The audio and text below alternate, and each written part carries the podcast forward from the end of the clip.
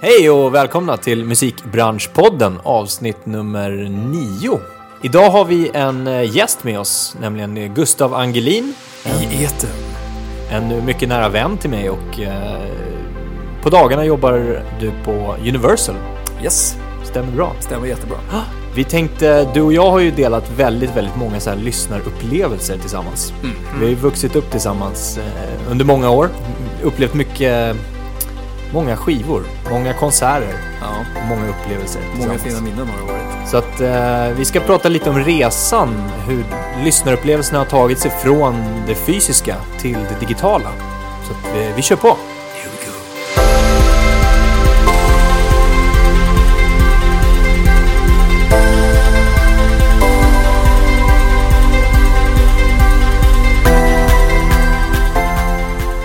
Gustav, häromdagen presenterades eh, de nya sommarpratarna i P1.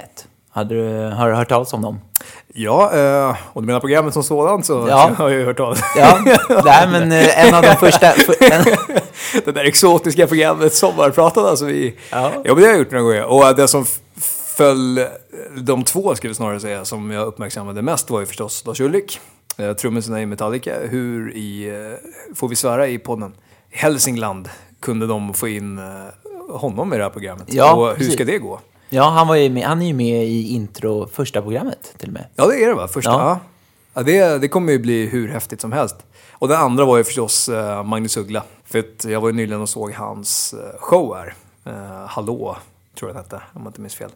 Eh, riktigt, riktigt bra. Berörande på alla plan och eh, det kan bli riktigt kul att se hur hans sommarprat, om han bjuder på lite fler gamla roliga historier eller om hur han väljer att lägga upp det. Ja, hur fick det att re, eh, reagera på just eh, Lars Ulrich då? Var, varför just Lars? Ja, det är väl just det faktum, jag kan inte påminna mig att det har varit någon, ni får rätta mig om jag har fel här, men har det varit någon engelskspråkig tidigare? Han är ju förvisso dansk, men jag tror han ger upp danskan för lite engelska. Ja, nej, alltså det, jag hörde att det inte har varit någon engelskspråkig Nej. hittills. Nej. Eh, och att han, han kan ju viss svenska, eller han kunde viss svenska. Mm. Men att han skyller på att han har bott i, i USA nu eh, allt för många år, så att han har glömt det. Eh, så den kommer ju hållas på engelska. Men Metallica då? Jag, får ju, jag kommer ju tänka på konserten 2004 med Metallica. Jag vet att, att du var där också. Jag var där. Jag hörde det från Andreas. Vad har du för minnen? Längst fram, jag kommer ihåg, framförallt kommer jag ihåg resan dit var ju väldigt, eh, vad gamla var vi då? Det var precis, du hade tagit körkort, så du var 18 då, ganska eh, ny, nyligen fylld. Ja, exakt. Det, just resan som du säger, den kommer jag också ihåg. Gick upp så sju helsikes tidigt för att eh, vi var inte så hardcore så vi tältade utanför, så de andra Vi åkte samma morgon faktiskt. Ja, klockan tre på natten eller vad sånt Ja. där. Tog, och sen så satt vi där utanför och campade som ett gäng riktiga, riktiga fans. Ja. Och eh, vilket vi var också. Och sen så eh, kom vi in. Jag minns att vi hade krigat oss fram hela vägen fram. Så vi satt liksom, jag tror vi var två personer mellan oss och kravallstaketet längst fram. Och vi hade stått där hela dagen, eh, torterat oss igenom de här eh, Lost Prophets eh, och Slipknot, som var en fantastisk upplevelse. Ja, det var första upplevelse för mig också. Att första eh, introduceringen till Slipknot skulle man kunna Ja, säga. det var ju lite det. Ja. Men hade du talat om men på något sätt var vi lite anti den här new metal-vågen som de liksom kom ifrån. Vi var ju mer old school och tyckte Metallica, thrash metal, det var liksom, det var grejen. Men det gick inte riktigt att komma ifrån att fan i helvete vad bra de här är. Eh, hur som helst, vi hade stått där, det var gassande sol, jag kommer ihåg att man grillade sönder ryggen när man satt där. Och när det bara är vad vi tror ungefär en halvtimme kvar tills Metallica ska spela, inser jag att helvete, jag måste gå på muggen. Eh, hållit mig hela jäkla dagen, men där, då här och då, det bara, och det kommer inte gå, jag kommer inte, jag kommer inte klara av det, jag måste, jag måste gå. Eh, och det slutade med att jag, kommer du ihåg det här? Jag, Ja, jag kommer ihåg. jag brottar mig, för då är det så, du har blivit sån tryck, det är så mycket folk, så jag liksom, surfar mer eller mindre över människor. Och lycka, för vi, vi var i den där främre sektionen, för man, det finns ju olika sektioner nu för tiden. Så vi hade, man, de som hade köat längst, vi fick liksom ett band på oss och så fick vi komma längst fram. Och ni sa att du kommer aldrig komma, komma tillbaka hit. Jag bara, jodå, det. Du kommer aldrig hitta tillbaka till just oss. Nej. Visst, du kanske kommer komma in i den här zonen, men du kommer aldrig hitta tillbaka liksom. till oss. Men så jag, så jag, och jag, ja, jag ställde mig också, någonstans var jag rätt skeptisk till det också. Men jag, jag hade inget val, jag, jag måste ut. Springer över hela Nya Ullevi, längst ut där det finns en, en sån här pissoar. gör det jag ska och sen så kommer jag tillbaka och tror fan att jag lyckas mer eller mindre crowdsurfa mig fram till min plats igen. Precis, Precis. lagom till så att de ska starta igång. starta. Ja, det, var, det, det var liksom bara yes och bara glädjen av att komma tillbaka. Så var bara wow, det kunde inte bli så mycket bättre. Och sen var det ju bara så häftigt att få se dem på riktigt för första gången. Ja, precis. Alltså, kan du förklara lite känslan, hur det, är, hur det var att stå där med andra likasinnande? Liksom. Andra svettiga- all- Ja, hårdrockare, liksom. alla, alla väntar där på Metallica. Ja, men med den åldern Det måste vara hur häftigt som helst. Ja, det var ju Kan jag tänka. som i den åldern som man var i och ja, det var ju en, personligen så var det en snudd på övernaturlig upplevelse faktiskt. Det var liksom så här, och det gick inte ens så liksom, eh, ja, det var så häftigt och man hade så mycket, det var så mycket adrenalin och eh, liksom man kunde känna testosteronnivån in i hela arenan. Det var ju nästan bara killar i front row liksom. Eh, det var otroligt mäktigt. Och så kom, jag kommer ihåg James Hetfield kommer ut där och kickar igång Black End, vilket var min absoluta favoritlåt eh, med Metallica just då. Hetfield springer ut, slänger direkt ut ett plektrum som någon idiot bara någon meter bakom mig lyckas fånga eh, framför näsan på mig. Men det förtog inte stämningen på något sätt, utan man var helt euforisk. Man liksom var bara, en morspit började precis bakom en, så det började göra lite ont i ryggen. Men nej, det var så helt otroligt liksom. Ja, men just det där med, med äh, plektrum kommer jag ihåg. Ja, vi var ju nere med några andra kompisar också. Mm, Krippa, våran kompis, som faktiskt fångade ett av de här plektrumen. Just det, det gjorde han. Ehm, och dagen efter så, jag fick det av honom. Han gav det till mig. Han var inte jättestort fan. Nej, just det. Han, åkte med, han tyckte mest det var en, han, han gillade dem, han tyckte mest att det var en kul grej. Ja, att men få- exakt. Att testa och se liksom. Och han fångade det plektrumet, jag fick det. Och jag vet inte vems plektrum det är. Men jag har alltid sagt, det här har jag aldrig någonsin berättat för någon. Jag har alltid sagt att det var James. Hetfields, sångaren i Metallicas plektrum. Men, the truth is, jag har ingen aning om det sant? jag, vems tror, det är. jag, jag har alltid gått i tron här. Nu, nu känner jag nästan lite chockad. Här. Ja. Jag har alltid Ja. trott att det var det James är, Hetfields. det är lite nu jag kände att det, det, ja, jag tar tillfället i akt helt enkelt. När Det jag skulle sitter här lika gärna bakom kunna vara någon, någon av de så här lönnfeta roddarna som bara har sulat ut något för att det ska... Det vet vi inte heller, eller? Nej, det står ju ingen namn på den. Det står bara Metallica. Det var, det var gitarrteknikerns. Kan det mycket väl ha varit. Jag minns att han tog en, som många andra gitarrtekniker idag, att de tenderar till att stå onödigt länge och spela onödigt långa och komplicerade riff. Men förstör inte det här för mig nu, utan vi säger att det fortfarande Ah, är. James Hetfield, sångaren i Metallicas plektrum, som jag har hemma. Och du var ju där också Niklas. Ja, precis. Jag, jag stod ju faktiskt också längst fram. Men jag campade ju också och, Ja, och, och, och övernattade där. Och alltså, Ja, du var lite mer hardcore än vad vi var. Ja, nej, men alltså känslan av när de här stora truckerserna och lastbilarna kom på natten med backline och bara så här.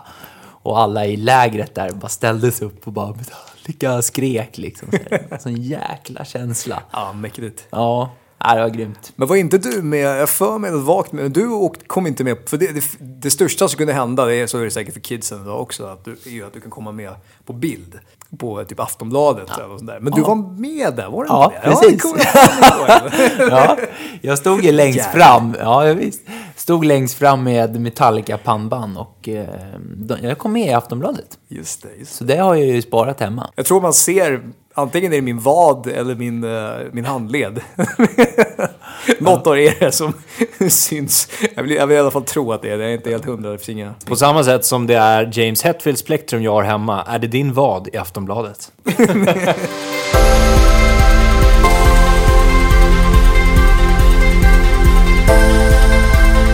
Ska vi gå vidare, Andreas? Mm. Ja, men precis som jag tänkte. Det just det här att vi sa att vi skulle prata eh, lyssningsupplevelse. Det här var en live-lyssningsupplevelse. Eh, men om vi går vidare till just inspelad musik. eh, så kommer jag ihåg ett specifikt tillfälle som du och jag har delat, Gustav. Det var hemma hos dig, hemma hos dina föräldrar.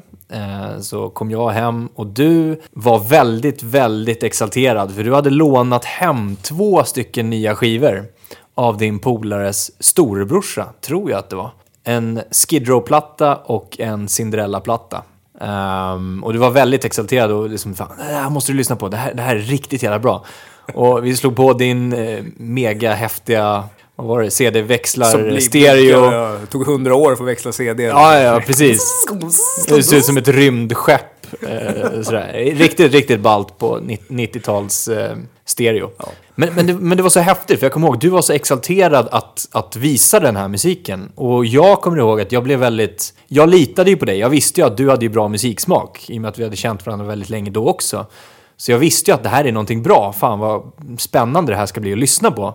Och vi satte oss ner och lyssnade igenom hela plattorna. Vilket jag liksom inte har upplevt på väldigt, väldigt många år. Kommer du ihåg den? Kommer du ihåg Ja, den? om, om, jag gör, om jag gör.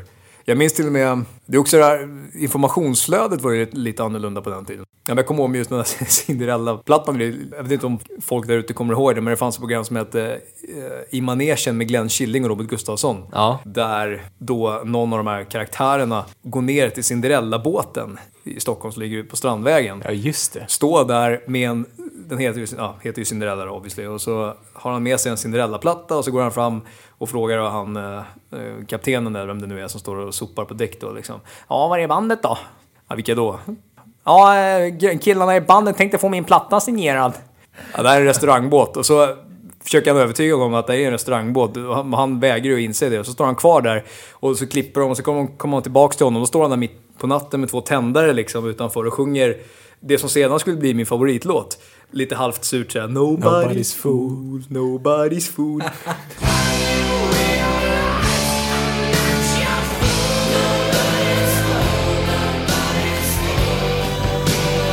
Det där omslaget som jag ser, man ser då, och hans falsksång.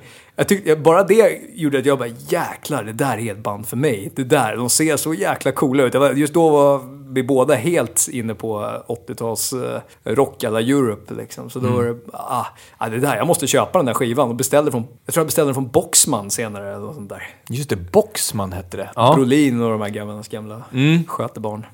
Ja, för jag kommer ihåg just efter det här, så jag, jag gick hem och beställde båda plattorna också. Och beställde från Ginsa. Jag tror Ginsa Ja, det var hade- precis ny. Jag tror att det öppnade någonstans där. För Ja. Nu kan vi ha fel här, så såg oss inte där ute nu. Men jag tror att Ginsa öppnade före CDON. Det tror jag. Eller hur? Det har jag för mig. För jag, man fick hem Ginsa-katalogen. Just det. En fysisk eh, tidning. Som man faktiskt satt och bläddrade i Ja, fysiskt. som man kryssade för då. Och, och eh, längst bak tror jag man fyllde i som ett formulär. Eh, sista sidan, vilka plattor man ville ha. Och så skickade man in det och sen fick man det hemskickat med posten. Ja. Och vilken väntan! Ja. Alltså det var helt otroligt. Jag vill ju ha dem nu, nu, nu. Ja, man kunde liksom sitta och verkligen vara lite små, småpirrig och smånervös. Ja. För att eh, liksom, när den kom så kunde man, man bara rusa ut i brevlådan. Jag kommer ihåg någon gång var vi ute och, eh, jag var ute och seglade med mina föräldrar och då kom jag var bara sur hela resan för att jag hade beställt fem plattor. Som bara låg, jag visste de låg där hemma i brevlådan och väntade och jag var mest arg för att tänk om det regnar och det rinner in och, och de blir blöta liksom. Det här låter väldigt stageat och att jag liksom har förberett det här, eller att vi har pratat med varandra. Men jag kommer att tänka på en annan grej du berättade för mig ehm, när det handlar om lyssnarupplevelser. Att när du var ute och seglade med dina föräldrar en sommar och upptäckte, jag vet inte om du upptäckte eller om det var en ny platta av Gyllene Tider. Jag för mig du har berättat det. Just i typ Nynäshamn eller något sånt där. Att du Ja. köpte den på Statoil i Nynäshamn. Ja, vilket, vilket minne då. Nu ska vi göra lite smygreklam här också. Jag går upp och har precis, vad kan man vara, 13, 12, 13 någonstans där, 12 tror jag att det var då. Och hade precis ett nyvaknat intresse för hårdrock. Och hade då som så många andra fastnat för den lite snällare modellen som heter Europe. Och så är jag ute och seglar med mina föräldrar som så många somrar förr och vi är i Nynäshamn och det händer ju absolut ingenting i Nynäshamn. Det vet de flesta som både bor där tror jag och har varit där någon gång. Men så går jag upp där och då finns det en butik av intresse i min värld och det är då en butik som heter Skivfönstret som faktiskt fortfarande finns kvar där. Eh, och då går jag in där och hittar då en platta, en vit platta med guldtext där det bara stod Europe. Och jag blir helt såld. Och den har liksom allt, den är liksom definitionen på en rock, riktig mäktig rocksamlingsalbum ska se ut. Det är en konvolut med bilder och man bara öppnar det här och tänker fan det här är det coolaste jag har sett någonsin. Och jag ligger och jag tror fan inte jag klev ur båten. Det Vi hade en stereo längst fram. Jag tror jag låg och lyssnade på den här plattan fan hela sommaren mer eller mindre. Såg aldrig solen. Ja, Jävla ballt alltså. Ja, är Men, men imponerad helt fel av mig då. där. Ja, fast jag sa ju Gyllene Tider. Det var ju fel. det är Snudd på. Fel band, fel affär, men rätt eh, ort. Rätt ort. Ja. Gyllene på typsnittet där, guld. Ja, det var så Exakt. jag tänkte, just det. Det gyllene typsnittet. Men eh, jag tänkte, kan du jämföra den upplevelsen med till exempel ett senare släpp när det mer blev digitaliserat och ju mer du kom in i branschen och började jobba i branschen med det, det digitala faktiskt. Kan, kan du jämföra upplevelserna på så sätt? Ja, skulle alltså kunna bolla tillbaka den frågan. Du har ju faktiskt jobbat med dem så du känner dem ju, har ju följt dem närmare än vad jag har gjort de senaste åren. Men, eh, nej men det är precis, och det kan ju, det kan ju det, här, det är en ganska intressant fråga för det här är ju lite grann, har det att göra med det faktum att man har blivit äldre, man har kanske utvecklat och ändrat sin musiksmak. Har det något att göra med att de, gud förbjude, har blivit ett sämre band kanske? Skriver, eller kanske inte nödvändigtvis spelmässigt, men att de skriver sämre låtar. Kanske, nej, jag vet inte. Men jag kan ju säga att jag aldrig... Jag hade en snarlik upplevelse som den när de gjorde sin comeback där. Jag kan lägga till att jag var ju, ett, precis som du också, Die Hard Europe-fan och så satt ju och skrev på deras hemsida och allt möjligt. Det var de ett av få band som hade en hemsida då. Eh, och, så här, och så gjorde de en reunion där. Men då kommer ihåg att de släppte sin första singel där tror jag det var. Nej, det var att de sände konserten live från Sweden Rock Festival.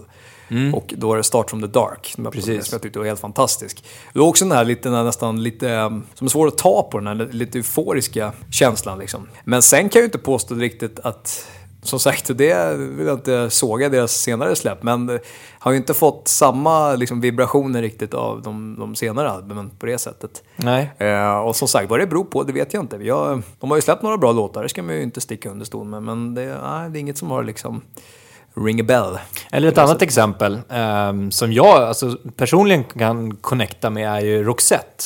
Som du är ett stort fan av också. Indeed. Uh, Roxette var ju den första livekonserten jag gick på i Globen. Men det här var, jag tror det var Have a Nice Day. Alltså. Och just alltså, den plattan kommer jag ihåg jag väntade på. Uh, jag tror det var med dig jag var på Olens och köade. Ja, uh, för att få Per Gessles och Marie Fredrikssons autograf. Ja, jäklar. När de då uh, släppte den här plattan. och den, alltså, det var ju en helt sjuk grej. Alltså, vi stod alltså och köade på Åhléns i, i Stockholm city. Ja eh, flera timmar. Ja. Med gråtfärdiga tonårstjejer. ja, det var, det var i princip bara gråtfärdiga tonårstjejer, medelålders kvinnor och du och jag. vi, vi försökte spela lite coola där, nyblivna tonåringar. Det är inte här egentligen för Roxette. Det är Metallica kommer senare. men men jag liksom kan jämföra den lyssnarupplevelsen och, och eh, den känslan när jag fick den skivan. Jag känner fortfarande lukten av den buckletten på något sätt. Den har samma lukt som hockeykorten hade nästan. Just det. Den här glattiga, ja, på något sätt. Ja, det är en väldigt målande beskrivning. Den, den kan jag verkligen eh, Eller hur? Du känna igen direkt. med den. Ja, verkligen. Men jag, jag, kan koppla den med det senaste släppet, som, eh, det var ju bara några veckor sedan de släppte senaste plattan. Och jag visste att det släppet skulle komma, men jag hade inte alls samma intresse. Uh, jag vet inte varför, precis som du säger, är det för att jag inte hade några förväntningar på låtarna eller på Eh, bandet som helhet eller är det för att det finns så lättillgängligt? Just det här med det digitala. Ja, men jag får en notis på Spotify, pang, och jag har eh, liksom, och kan lyssna när jag vill, hur ja. mycket jag vill. Du vet att det finns kvar där? Liksom. Det finns kvar, exakt. Och jag behöver inte köa någonstans. Jag behöver inte gå till Åhléns eh, och vänta på att den här ska släppas och köpa den där. Och du har inte betalt speciellt mycket pengar heller för att få lyssna på den? Nej, jag betalar ju ändå 99 spänn i månaden. Ja. That's it. För all världens musik? Liksom. Ja, men exakt. Men just den känslan där att du fick någonting, det kan ju säkert nu, ni båda komma ihåg, liksom där, man fick det, du, antingen så köpte du eh, ett album för pengar som du hade, fan vet jag, klippt grannens gräsmatta eller tvättat en bil, you name it. Och så mm. jobbat för den här och så får du äntligen råd och så springer du och köper den här skivan. Det regnar, det är en snöstorm, blixten slår ner, nu drar jag iväg lite grann, men det är bara för att ni ska förstå helheten. Och sen så kommer du hem där dyngblöt och bara springer upp på ditt rum och bara nu, nu. Och så öppnar den och som du säger, du, den här jävla plasten som sitter där som är hopplös och får av. Och så liksom öppnar du den här och bara känna den här lukten av den här plasten. Och man kan öppna upp och man kan titta på bilder. Och, liksom, och då har man inte ens satt... Och då man inser också att den här lilla jävla greppgrejen i mitten har ju förstås gått sönder. Ja. Skivan ligger bara och dallrar så här. Klockren analys. Och så trycker du in den här jävla grejen i stereon och sen sitter man ju, jag personligen, jag satt alltid på samma ställe i skräddarställning framför stereon och lyssnade. Eh, som rena autistpojken i mm. princip. Mm. Ja, den känslan är ju lite speciell och den är ganska... Ja. Jag, jag har så svårt att se att dagens kids av idag ska kunna få den upplevelsen. Mm.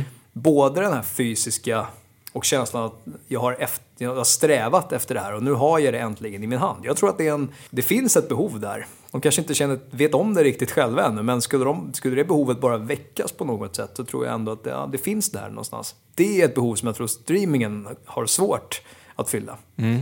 Uppenbarligen inte är något problem, för de som sagt, de vet ju antagligen inte ens om att det finns. Men, Ja, men det är precis, det är exakt det. Alltså, väldigt, väldigt bra point där med att ehm, dagens ungdomar har ju inte upplevt själva skiftet. Nej. De har aldrig behövt göra det du precis beskrev. Tror du att det kommer det här väckas? Att, att det kommer komma tillbaka på något sätt? Att de kan känna den längtan eller liknande? Eh, att, att, att det kommer komma någon slags, jag vet inte, nya tjänster eller nya produkter framöver? Absolut. Vem vet var vi, var vi kommer sluta. Men jag, jag, ja. Men jag kan dra en referens bara till en kollega som är verksam i LA, eh, men kommer från Storbritannien. Eh, han har en dotter som är 13 år. Eh, jag vet inte om det här är något fenomen i Sverige också som jag har missat, men där är det i alla fall så att där är liksom vinyler den nya grejen. Jag har ju märkt att vinylförsäljningen har gått upp ner helt kopiöst. Och sen är frågan om folk faktiskt lyssnar på dem eller sätter dem på, på väggen. Det vet vi ju inte, det kan vi ju inte kolla liksom. Eh, men i hans dotters case då så är det så att hon och hennes kompisar, alla går och, liksom och köper vinyler och har varsin vinylspelare. Alltså en fullt you know, stor vinylspelare som de sedan släpar med sig under armen. Med en kasse med sina senaste vinyler hem till varandra. Och sen sitter de där på sina rum, klassisk 70-talsstil, och lyssnar på de här vinylerna. På sina egna vinylspelare. Och spelar liksom för varandra och visar sina senaste fynd. Lite det- det vi beskrev att vi har upplevt tidigare. Precis, för de har, liksom, de har hittat den här... Och enda förklaringen jag kan komma på är naturligtvis vill alla kids hitta sin egen nisch och eh, sin grej. Det, det, så har man ju själv varit mm. hela livet. Man vill vara så unik som möjligt. Eh, men någonstans också kanske det här fyller det här lilla behovet som vi pratade om tidigare. Där med att ja, men det är något speciellt med att ha, hålla i någonting fysiskt, få någonting fysiskt. eh, Som du faktiskt har betalat eh, cash med dina egna pengar. Men tror du inte att det har att göra lite med att de kanske är en, en eh, slags grupp, de är en liten community av helheten så att säga? Om det verkligen kommer komma tillbaka det är- just, jag- just jag- med LPn då som vi Ja, jag pratar ställer om. mig tveksam till att man skulle vilja byta ut sin, sin eh, iPhone mot en vinylspelare under armen. Det framstår ju som ganska opraktiskt. Då är vi tillbaka till glada 80-90-talet när man gick med bergsprängaren på axeln på beachen. Eh, där tror jag inte vi kommer hamna, men, eh, men, men på något sätt, det är mer att det här är kanske, visst det, det må vara en liten, en liten eh, klick, men de representerar tror jag kanske ändå ett behov som finns. Och sen är ju frågan, eh, vart tar det oss någonstans? Vad blir nästa? Vad kommer den massan att haka på längre fram? Finns det ett behov att fylla där? Om det gör det, då tror jag att eh, dagens eh, musiktjänster kommer att hitta det behovet också. Ja, men lite kopplat till ehm, VR som vi har pratat om tidigare i podden här. Ehm, och att, att skapa någon slags ny värld och att skapa en, en digital fysisk produkt så att säga. Eh, om det är ett hologram eller liknande. Men, så att du, du kan inte ta i det men du kan, ehm, du kan uppleva det och det känns i princip som fysiskt. Men det är digitalt. Ja, Det är någonting som skulle kunna ersätta det här. eh, Absolut. Och kanske då trigga igång det ännu mer. absolut. Det är jag helt övertygad om. Jag menar, jag tror vi alla är ganska överens om att streaming är ju inte det slutgiltiga steget. Det kan mycket väl, det kommer, vi kommer antagligen kvarhålla oss på det ganska länge, men det kommer också utvecklas.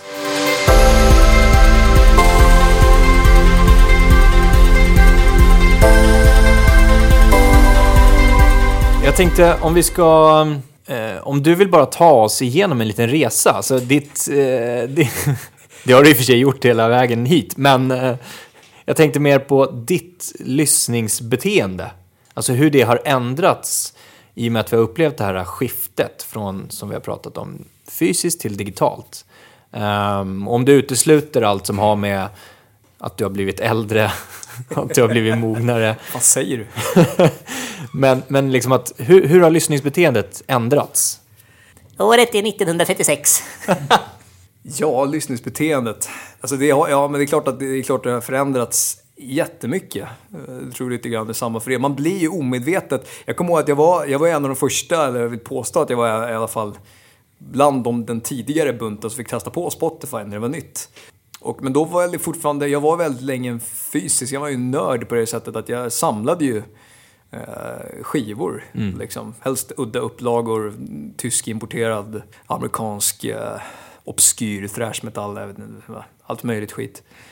Eh, så jag var liksom lite fast i den, den delen. Så jag hade, och jag hade någonstans, det, lite, det var lite att släppa en trygghet för mig det här med att anamma streaming fullt ut, kommer jag ihåg. Så att när, när man började lyssna på Spotify så var det så att okej, ja, jag lyssnar på den här och sen köper jag skivan sen. För att jag vill fortfarande ha skivan. Exakt. Tills man en dag kollade bankkontot och insåg vad fan, det här är ju helt idiotiskt. Det hjälper mig inte på något sätt. Och skivan var inte så förbannat bra som jag trodde ändå när jag väl hade köpt den. Så, att, så successivt började jag ju lägga ner det där.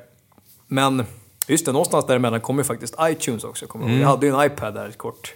Det var också det där, men det- ja, det fastnade man liksom aldrig för. Det var mer bara att det var fan så mycket smidigare att ha en iPad än en, en CD, eh, en freestyle. Så därför gick jag över till iPad och då var man liksom tvungen att antingen så la man in sina plattor, vilket jag gjorde. Eh, men som det släpptes ny musik så kanske jag köpte lite spår sådär. Eh, Hade du minidisk? Ja, jag missade ju den. Du gjorde det? Ja, Den, var ju, den var ju uppe och vände Ja. på något sätt. Nej, jag missade också. Brorsan hade, kommer jag ihåg. Ja, och det var så mycket, så mycket reklamer och bara köp nya, nya Philips Stereo med minidisk. Ja. Världens mest värdelösa Det, var- det, var, det, var ju något, eh, det var ju ett steg ifrån CD-skivan till det positiva. Det, du slapp det här skakminnet till exempel. Kommer du Ja, ihåg just det? det, På det, fungerade. Sony Walkman. Um, skakminne och du kunde ju fylla de här skivorna med fler album eller fler låtar än en CD-skiva. Men den kom ju eh, lite för sent skulle man kunna säga. Ja, den var precis, ja exakt, lite för sent. Och jag vet, var den inte ganska dyr också? Jo, jag har för mig det. Det var lite som CDn också på något sätt. Fast CDn, det fanns inget bättre eh, liksom, komplement utöver CDn. För när CDn kom var den på något sätt lite för dyr och på något sätt kanske... Ja, den var liksom fel från början på något sätt om man nu ska backa historien. Och du kunde ju aldrig köpa en färdig skiva i minidiskformat. Utan du var ju tvungen att köpa tomma. Och sen, alltså precis som ja, vilken annan CD-ROM-skiva som helst. Ja. Eh, kopiera in det på den Ja. då. Men åter tillbaka till historien, tidsresan. För, Vad var- för att glömma minidisk. Ehm, du kom till eh, MP3-formatet. Just det. Och iTunes och... eh, Precis, MP3-formatet var där och eh, körde väl på det tror jag något år sådär. Och sen så började man liksom anamma, då hade ju Spotify blivit riktigt bra också ska vi lägga till. Och då eh, började man ju förstås lyssna på det mycket mer. Eh, men det lyssnarbeteendet är väl det, jag har alltid lyssnat helt kopiöst mycket på musik. Men jag kommer förstås på mig själv att jag fortfarande har mina favoriter. Men naturligtvis så är upptäcker man ju så mycket mer ny musik. Det är ju så lätt. Ja. Det är ju bara ett knapptryck bort och sen, så, sen har du det. Ehm, så det har ju förändrats otroligt mycket. Man har ju förstås öppnat, och det tror jag har hjälpt mig på många sätt att vidga mina vyer rent musikaliskt. Skulle aldrig fått tan- kommit på tanken att gå och köpa en, en, en, en singel med Mika Kiwanuka, eh, för att nämna någon. Eh, Men nu kan jag faktiskt sitta och lyssna på den bara för att höra, ja, det, låter, det verkar intressant, let's check it out. Alltså, Kanske jag gillar det. Så, så det är naturligtvis en eh, otrolig skillnad mot förut. Då är hela världens musikbank i din telefon.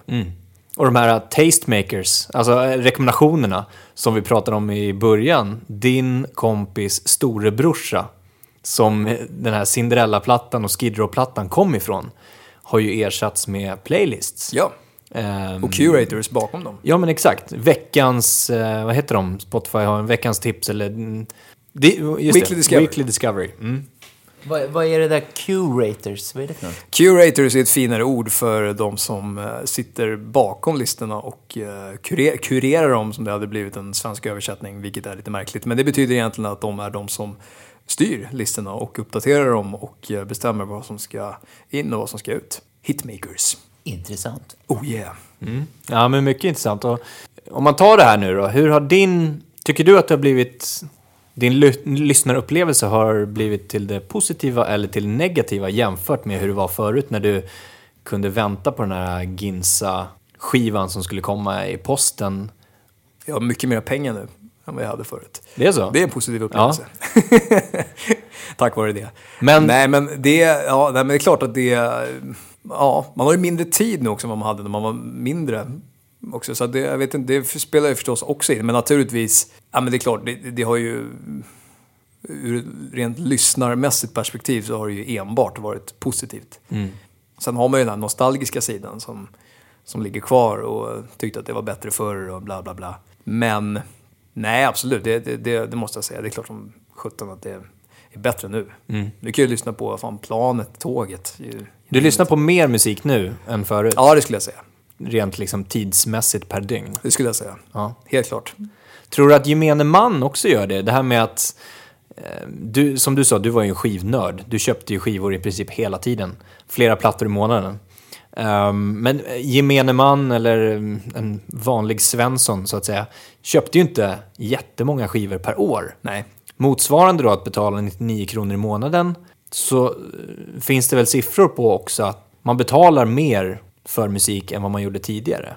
Nej men absolut, alltså, musikkonsumtionen har ökat. Det är helt otroligt. Och sen är det kanske lite svårt för att jag menar, back in the days var det ju naturligtvis svårt att mäta hur mycket folk lyssnade på eh, skivorna. Du köpte plattan och sen om du hade den som toalettring eller vad du hade, det, liksom, det var ju upp till dig själv.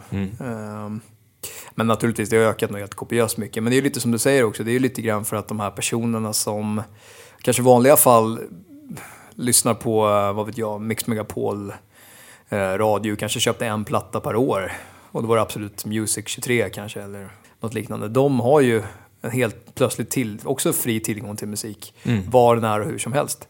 Så, att- så att det, ja, men det är klart, bara tillgången gör ju att, att, att eh, lyssnandet ökar. Så är, så är det ju liksom. Och det har också blivit så för dem att upptäcka ny musik. Som kanske i vanliga fall var ganska, ja men jag lyssnar på det som sådana personer är ju idealgruppen för, för en eh, spellista på många sätt eftersom att de, ja, men de har alltid följt lite grann att det här, ja vad är det som gäller nu? Ja men det är lite det här, okej, ja intressant, det här gillar jag.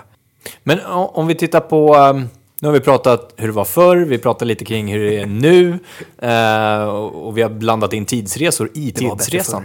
Vi tittar lite i framtiden. Hur tror du att din personliga lyssnarupplevelse kommer, eller hur skulle du vilja, om vi vänder på frågan, hur skulle du vilja att din personliga lyssningsupplevelse ser ut i framtiden? Alltså jag, jag tror att för att uppfylla den maximalt, det tror jag nästan är en omöjlig uppgift. För jag vill ju ha tillbaks den här känslan som jag hade när jag lyssnade på, ja, vi pratade om Europe, eller när du hör den här magiska låten för första gången när du är, ja vad kan det vara, 8-10 år, någonstans där. På något sätt vill man tillbaks till den känslan. Öppna din första skiva och, där. och den, nu låter jag kanske lite bitter, men jag vill nästan påstå att den är, den är, den är lite borta för min del. Jag, det, det ska otroligt mycket till för att den ska återuppstå på något sätt. Och det har väl säkert att göra med att man som sagt börjar bli tråkig och gammal. Så det kommer bli svårt, men jag tror lite grann det som ni har varit inne på tidigare, det här med den här eh, hologrambiten. Få kanske också den här visuella upplevelsen i kombo med musiken. Var ju nyligen och testade sådana här virtual eh, glasögon. Eh, och eh, det var ju helt sanslöst. Då fick man stå på scen med YouTube. Då kan man vända sig om och där står Bono och där står Edge på ena sidan. Eh, och framför sig har man ett hav av 40 000 pers. Eh, det är rätt mäktigt och det är någonting, nu tillhör inte jag de största YouTube-fanen även om jag tycker att de har en del bra låtar. Men hade det varit någonting som ligger mig mer närmare om hjärtat, då hade det naturligtvis varit ännu större. Ja, så det, ja, den biten tror jag starkt på. Nu kanske det kan komma vara svårt att baka in det på varje enskilt spår på en hel platta, men vem vet? Vi, eh, vi har gjort konstigare saker förr. Man har landat på månen, så det skulle man väl kunna lyckas med. Ja, men det är alltid så här att man, man eh, när vi pratar om the edge, om man säger så, eh, inte YouTube, the edge, utan eh, vad, vad är limiten liksom? Vad, hur långt kan man nå? Så tror man ju alltid att man har uppnått det, det ultimata konceptet. Man trodde alltid att CD-skivan var liksom det ultimata lyssningsformatet och streaming, ja det ultimata lyssningsformatet. Men streaming är ju en teknik. Det är ju inte ett lyssningsformat enbart heller. Så att jag, jag tror jag håller med dig där att, att det kommer ju hända extremt mycket grejer som inte vi har någon aning om hur det skulle kunna ske. Ja, när jag har suttit och reflekterat här, eh, sitter här med Roger i knät, eh, min hund. Alltså vi har ju levt, levt i en, en fysisk värld väldigt länge och nu har vi ju blivit introducerad eh, den här digitala världen och vi har ju levt i den digitala världen ganska länge nu. Det gäller väl att hitta någon perfekt tredje värld att konsumera musiken i nu och det är väl dit vi kanske kommer. Den tredje dimensionen. Ja, Nej, men jag tror att du, ja, jag håller med dig. Mm. men, men det är också det, vi, visst vi har anammat ett digitalt eh, sätt. Vissa länder är ju fortfarande inte riktigt där än, men de kommer dit successivt. Men fortfarande så är vi ju så, vi är så märkta tror jag i vårt eh, sätt att liksom, hur musik ska läggas upp och allting. Vi är fortfarande kvar i ett ganska fysiskt tänk. Och man liksom, jag menar, vi är ju på något sätt fortfarande inprintade med att du släpper en singel, sen släpper du en EP eller en platta. Så har det alltid varit och så och eh, ska det alltid vara på något sätt. Men så, så är det ju inte riktigt, utan det, det är ju helt det finns ju nya vägar. Det är inget som säger att det måste fortsätta på det sättet. Ja, Jag pratade med eleverna här förut, eh, så pratade vi just om det här med det fysiska och alla de eh, fysiska positiva värden som fanns i CDn och, och hela projektet att ta sig in till stan, till T-centralen, få en autograf av Roxette och eh, skaffa sig de här CD-skivorna, kanske köpa en sån här CD-bok som man kunde stoppa in sina CD-skivor i så man kunde resa enkelt, som att repa skivorna liksom. Det var ju så mycket möda och så mycket, mycket tankar till de här produkterna. Det är det ju inte idag. Liksom. Stoppa i, ta alla de värdena som man kan få av de fysiska produkterna och stoppa in i något nytt. Jag hoppas att vi kommer dit. Ja, det hoppas jag också. Uh, men det är som du ja, det är svårt. Precis, just som du säger, du, du bakar in så otroligt mycket värden med allt det här. Vilket gör att det här är ju liksom, och du håller ju fast vid den här produkten idag.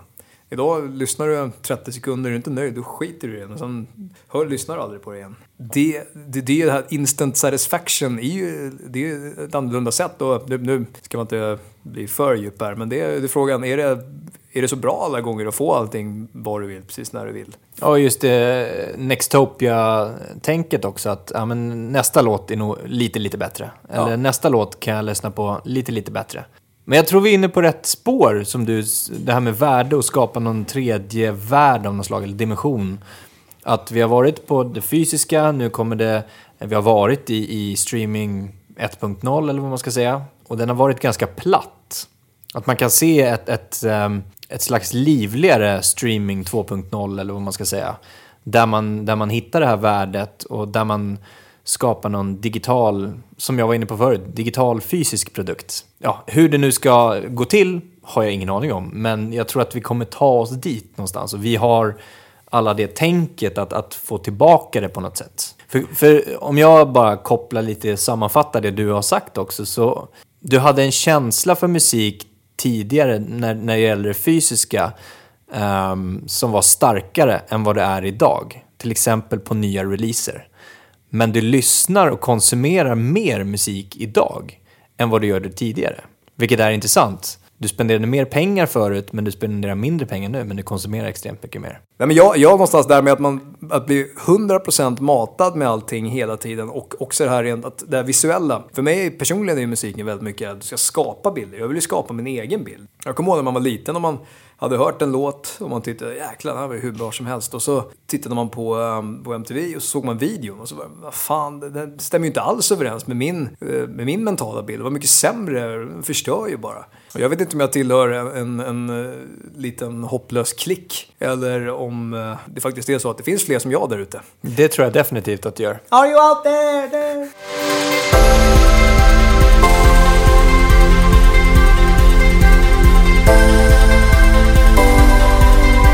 Annan, jag läste en, när vi ändå är inne på det här med att skapa bilder, eh, så läste jag, eh, nej jag läste inte, jag hörde faktiskt, det var Mark Zuckerberg, eh, Facebook-grundaren, som hade ett, en livesändning via Facebook såklart.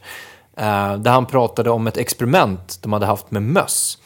Där de hade släppt in en, en mus i en labyrint och sen hade de överfört den musens känslor och minne till en annan mus som sen då hade hittat rätt in i samma labyrint. Om man tänker hur det då skulle kunna Ja, användas helt- i framtiden är ju helt galet. Det är helt mindblowing. Tänk dig då om jag då skulle säga, ja men fan jag var på Håkan Hellström-konserten i somras. Vill du uppleva den? Gärna. Ja, här. Tack. Ja, jag, jag på något sätt då via streaming kanske, mellan våra chip som vi har i huvudet, eh, kan föra över samma känslor som jag hade då, samma upplevelse som jag hade på den konserten, då, då raserar vi ju allt som har med skapa egna bilder att göra. Verkligen. Och, och, men det, är- det är en helt, helt svindlande tanke. Det låter extremt science fiction, men de har lyckats göra det. Eh, inte på människor såklart. Uh, det lär väl ta ett ganska, en ganska lång tid innan de gör det. Men ja, tekniken finns. Mycket som byggde era värden var ju att ni två tillsammans lyssnade. Jo, men det är också en aspekt som, kommer, som har försvunnit idag. Eh, I mångt och mycket i alla fall. Det är ju att, ni, ni kan ju säkert själva referera till det här, eh, att när man, var i, när man gick i plugget och någon hade köpt en ny skiva med det bandet som alla tyckte om, då han var ju kung. Så är det inte riktigt idag. Allt det du lyssnar på kan ju faktiskt jag också lyssna på när jag vill. Nej, men halva grejen var ju också det här med att, som du var inne på där, att när jag visade någonting för Andreas så var det också, jag kommer ihåg att man var ganska exalterad för åh, det här är helt fantastiskt, jag kan inte bärga mig tills jag får visa det här för honom. Och att man liksom skulle få dela den upplevelsen med någon annan. Det finns ingen chans att han kan höra det här förrän jag presenterar det för honom. Det här gör mig unik, det här är min. Det representerar mig och nu hoppas jag att han kommer tycka att det är skitbra så att han tycker att det här representerar mig också. Man delar en upplevelse på ett annat sätt. Det gör man ju idag, men det är liksom, det är på en liten annan skala.